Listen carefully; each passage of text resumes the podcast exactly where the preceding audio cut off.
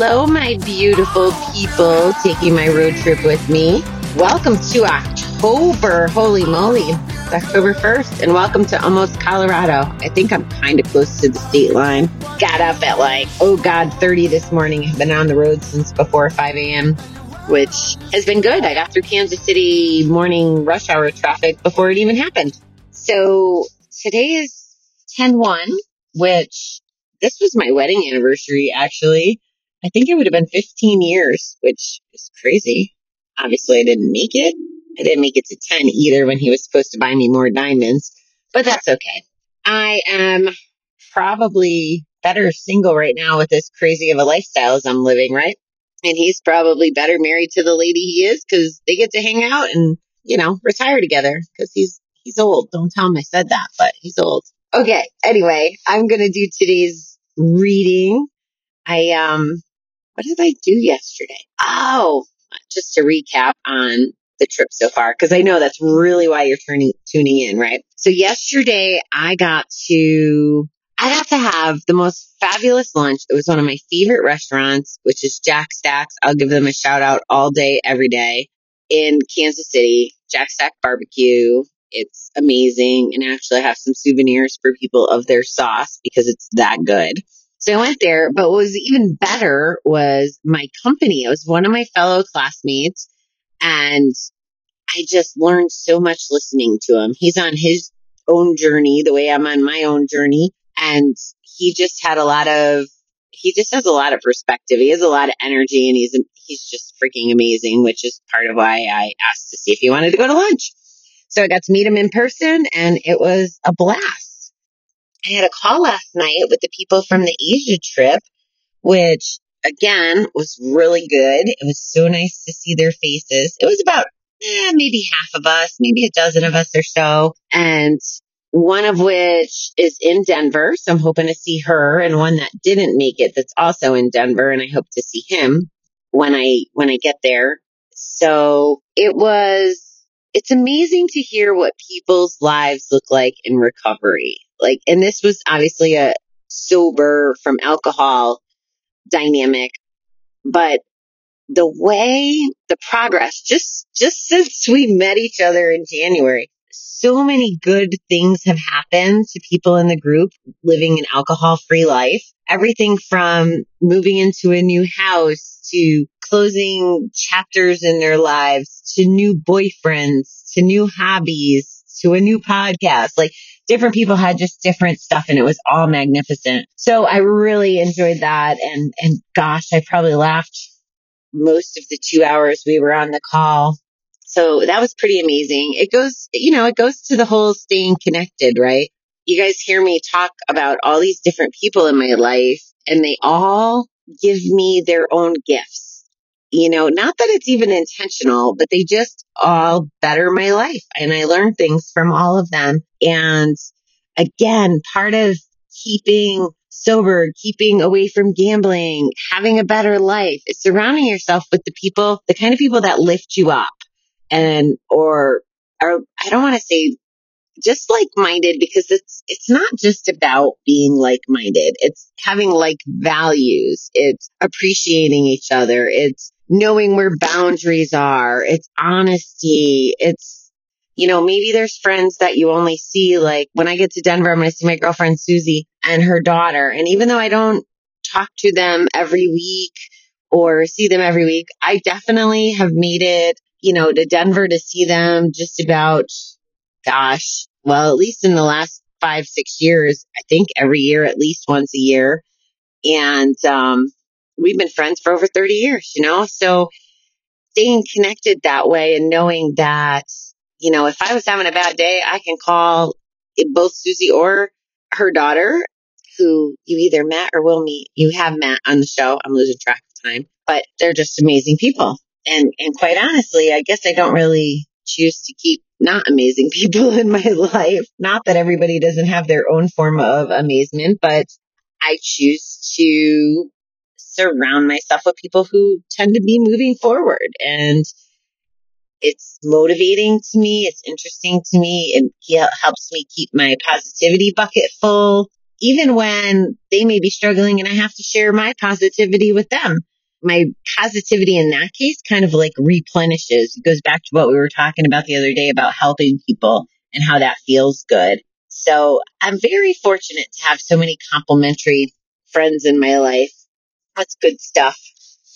So yeah, on my way to my aunt and uncle's house, I'll see my cousins, I'll see Susie. I'm hoping to meet some people from my group. Just lots of, lots more adventure. And I will keep you apprised of that as we go. But we should probably get into the reading so I can start driving again.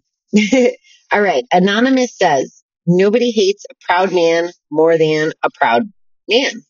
All of us have run into someone at one time or another that we dislike immediately. We may be repelled by what we perceive as the person's arrogance, dishonesty, or aggressiveness. Maybe we couldn't put our finger on what we disliked, but we knew there was something. Often, what we like or dislike in people upon first meeting them are traits we have in ourselves. If it's something we dislike in ourselves, we are likely to dislike it in others too. If we take a moment to reflect on this when we have a strong reaction to other people, we may find that what we have is not so much an obstacle as an opportunity. Instead of focusing on the trait in another, we can focus on that part of ourselves, honestly own it, and begin to work to improve. When we rid ourselves of a personality defect or are honestly aware of it and working on it, we find these things in others don't bother us anymore. We're coming to see how self forgiveness leads naturally to forgiveness of others. Today, help me see the mirrors my higher power provides me to truly see myself. Wow. I have different people popping in my head when it comes to this. Yeah, it's kind of crazy. So there's one person that's been in my professional career that came across very like know it all or like unteachable. And ironically, I'm still, I'm still quite well good friends with this person. That was the first person that just popped in my head was what a turn off this quality was. And I hadn't really thought about the way the reading suggests using this as an exercise to identify what we don't like so that we can get past maybe disliking the person. If you haven't heard me say it before, one of the things that I've decided to remove from my vocabulary when possible and just my emotional bank is the word hate. Like, I don't hate anyone. I don't hate anything. And that's helped me just grow and do this mindfulness, even though I didn't know it was anything like this reading. So if we take away the ability to hate and I guess maybe even dislike, it makes it so we can reflect like, okay, why, why don't I like them? What can I, how can I like them? If they didn't have this quality now is like the missing puzzle piece I didn't even know about. So if I don't like someone, the other, the other example I'm, that's popping in my head is someone who, wow, wow, this is interesting.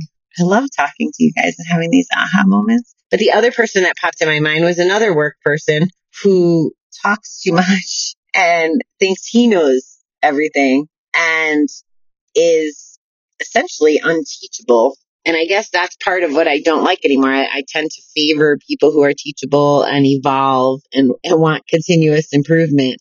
I hadn't really thought about not liking him or why I didn't like him. I didn't like him for how he treated me. And I feel very passionately about treating my team differently. You know, I, I like learning from people in that way, like the what nots to do's.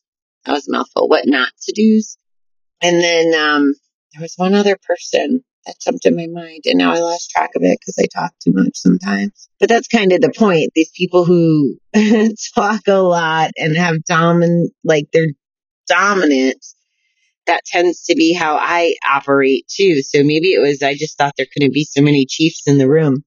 Uh, pun intended, because I'm coming from Kansas City. You get it? Oh, I know. The other one isn't just a specific person, it's a group of people. It's people that have their attitude showing. And I'm grateful to those people because they they serve as reminders. And again, I didn't really go as deep mentally on this topic of how these kind of people are good examples for us or mirrors, as the reading says. Wow.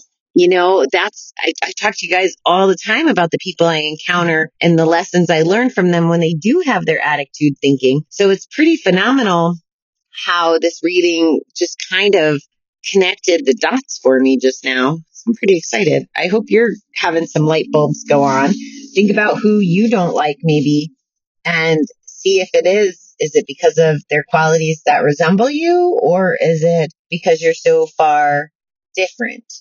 I think this is a, a good topic for uh, election year, right?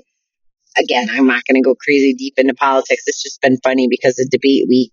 There's a lot of passion around this, and I'm learning a lot of things about a lot of people because of the politics. But let's say that you were on one side and someone else you knew was on another, and you didn't like you didn't like them just based on the fact that they were a Republican or a Democrat or they liked this candidate or or didn't like this one. Is it that we don't really like them as a person? Or is it we don't like their values? Or is it just because we're they're different? Or is it because we're really passionate about politics and maybe maybe we see them as, you know, fighting for their side and what we don't like is that we know that we're pretty bold and fighting for our side, you know, of the politics.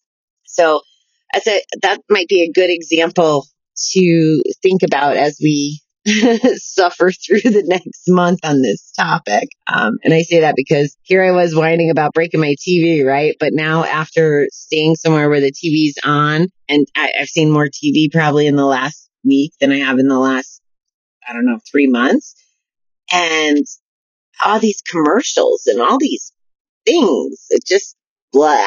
Anyway, not my cup of tea. Um, I dislike all the banter and, and whatever on the commercials and the, the politics and stuff. So, so that's why I think it might be an opportunity. Um, or even, you know, even the heavier topics like, you know, the Black Lives Matter movement.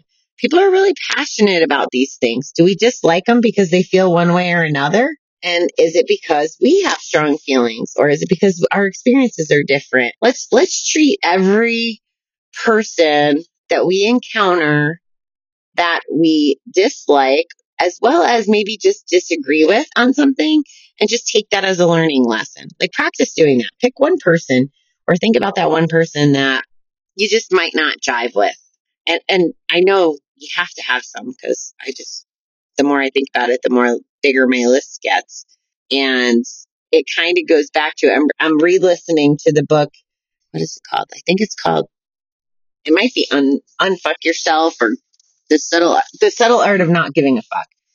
It kind of expresses some of this concept, you know, like life's too short. We can't go worrying about all this other people stuff. So if we apply just that simple concept of just not giving a hoot, sorry for those of you who may not like my cursing. I know it's kind of a gift sometimes. If we think about like not giving a hoot about them, that's one survival strategy. And now I'm asking us to take it one step further and go, okay, how can we learn from this? How can we apply it? How can we be a better person? How could we, if we dislike someone, it takes some energy, right? And if you are using your energy on disliking someone, how much energy do you have left to do your good work? To help your friends and family, to go after your dreams, to protect your recovery, to protect your positivity. You know, so this is a growing opportunity. And one I'm grateful for as I sit here thinking, this is why, thank you. I freaking love talking to you guys and I love doing these readings. They're very, they can be motivational if we allow them to be. Okay, that's my scoop. That's what I got. Sitting in a Walmart parking lot and I am going to get ready to go back on the road here. It looks like it's finally getting nice ish. It's like 57. Denver's forecast for the week is supposed to be beautiful and I can't wait. I really could just live in, in the heat, honestly. All right, beautiful people, please pay attention to not just your mirror, you know, your one in the bathroom that I hope you're telling yourself that you're beautiful and that you're worth it and that You love yourself, not just that mirror, but the mirror that other people provide for us. And have a fabulous, fabulous freaking October 1st, guys. Take care.